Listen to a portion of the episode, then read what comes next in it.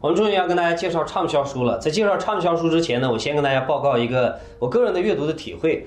通常情况下，你在汗牛充栋的出版物当中啊，选一本书来阅读，其实是一个比较困难的事情，因为书籍实在太多了。到底哪些书值得我们花时间呢？值得我们投入精力？其实是一个蛮冒险的事情。我个人体会是这样：对于人、对于事、对于一本书来讲，其实呃最公平的啊，不是别人的评价，也不是他曾经有过什么样的位置，有过什么样的辉煌。最公平的其实是时间。对一本书来讲也是这样，它假设经过历史的淘汰、历史的检验，然后一代又一代的读书人都读过，然后觉得不错，把它传承到今天，那我们相信它值得我们阅读。但假设呢，它完全没有经过历史的检验，就只是因为大家普遍觉得哎还不错，我们一味的跟着去读的话，太冒险了。畅销书就是这样，虽然很多人在看，但是它到底值不值得我们去花一些时间呢？其实是一个。呃，值得两说的问题，还有就是，之所以那么多的人喜欢看畅销书的原因，就是因为这些读者觉得，这位作者把自己心里面的话讲出来了，于是他觉得这个作者很牛，啊，于是就去阅读他。但其实你想想看，这样对于一个作家来讲，到底是成功还是失败呢？他能够看到的视野，他能够把控的能力，不过只是跟一般的读者差不多相当的分量，对他来讲，其实不算什么成功的事情。就另外一些作家来讲。真正伟大的作家，其实呢，他所叙述的这个方式，有可能你不理解，呃，觉得非常疏远，呃，觉得呢，甚至于完全看不懂。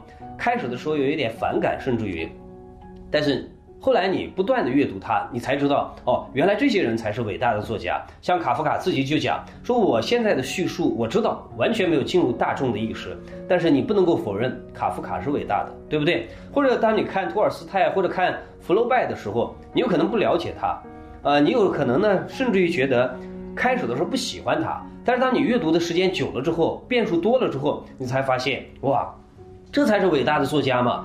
他几乎笼罩了我，他时时刻刻指引着我，他带领着我去到一个我从来不曾设想过的一个世界，这叫伟大的作家。比如说，当你读庄子的时候。呃，你第一遍读有可能很多生僻字啊，你完全看不懂，要废书而叹了。可是当你第十遍读的时候，第三十遍读的时候，你发现你不一样了，你超越了自己，这才是伟大的作家。但是畅销书完全做不到这一点。而我今天要跟大家介绍的一本书实在太畅销了，我周围很多文艺男女青年啊都说写的不错，就是张嘉佳的《从你的全世界路过》。呃，我不晓得是这个作家他的自觉呢，还是无意为之。呃，总之他在自序里面讲说。看过我的睡前故事的人如何如何？我想起来韩国的那个女总统朴槿惠，她讲的在人生彷徨的时候、失意绝望的时候、在睡不着觉的时候，是中国的哲学家冯友兰的《中国哲学史》带给她最大的力量。呃，这本书对她影响也最深刻。这个可以做睡前文学，因为你读完了之后觉得坚定了、有力量了，对生活充满了希望，然后你。睡着了，第二天起来，阳光灿烂的一天。但这样的书你读完了之后，第二天还是老样子，对不对？但对于一般的读者而言，毕竟中国哲学史是太严肃了。有没有稍微轻松一点又好玩一点、经典一点的作品呢？《世说新语》，《世说新语》是中国所有念书人的教科书啊。这本书在中国，我不不晓得为什么很多的读者啊不太注意到它。但这本书呢，在日本的地位非常之高。据说，日本但凡是一个以读书人自诩的人，通常情况下都会有非常长的一段时间把这本书放在他的枕头边上，每天晚上伴随着他去进入梦乡。所以，睡前文学我应该，我认为应该是这一路的文学，呃，而不是说我读完了这个东西，只是看到了我自己而已。因为这个书有另外一个宣传手法，讲在他的故事里面，每一个人都可以看到自己。诸位有没有想过，这对于一个作家来讲，假设他所叙述的东西只是让读者发现自己的话，他其实叙述的功力是有限的。原因是，真正优秀的作家是要导引的，是要带领一个读者的，而不是说只是让读者发现自己。读者其实在阅读的过程当中，最重要的是超越自己，是肯定自己，是发现从来不曾熟悉的一个自己，而不是发现一个原来的自己。呃，宋朝的理学家陈明道讲过一句话，他说在宋朝的时候，今人不会读书。他说今天的人啊，不太会读书了。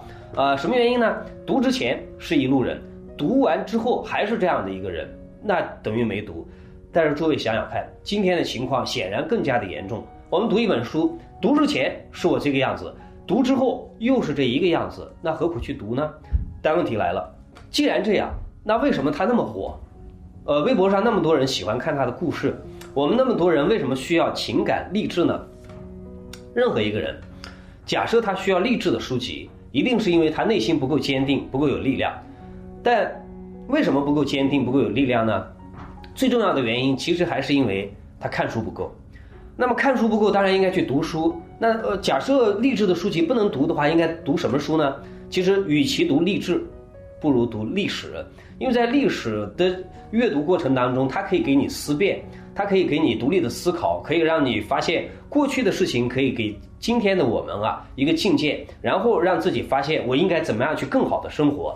这个其实是比励志的书籍更好的。励志书籍有一个最大的危害是，它常常要营造一种幻觉，这种幻觉就是你不管前方在哪里，你不管你要去往哪里，你尽管努力好了。这是励志书的一个共同的特色，对不对？尽管努力好了，他从来都不管方向对不对。假设你方向本来是错的，你尽管努力，尽管往前跑，可是就越跑越远。所以最好是少看励志书，多看历史书。